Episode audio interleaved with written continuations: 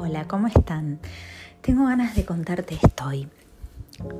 Hace aproximadamente 25 años, cuando todavía no estaba muy de moda tener ataques de pánico, lo digo en doble sentido porque realmente no es una moda, sino es algo que los que lo atravesamos sabemos que es un monstruo, es algo inmenso, que es todo lo contrario a la luz, que es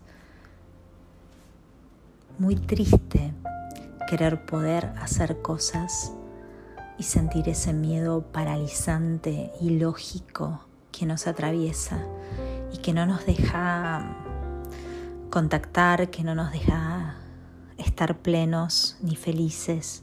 Es una energía totalmente diferente a lo que es disfrutar lo bueno de todo esto es que, se puede atravesar, que, que se puede pasar y que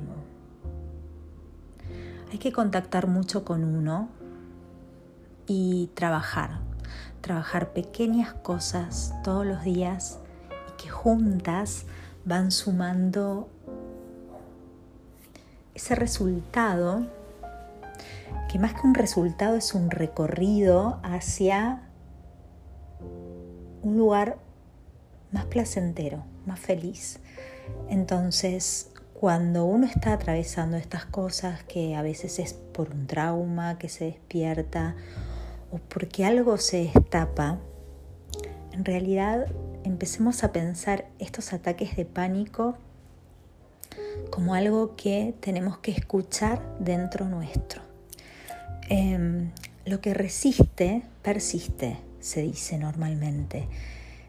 Y yo te puedo asegurar que es así. Si vos no abrazás ese miedo, si vos no escuchás lo que te quiere decir, va a ser más difícil atravesarlo. Soy Pato Partesano y quiero ayudarte también en esto.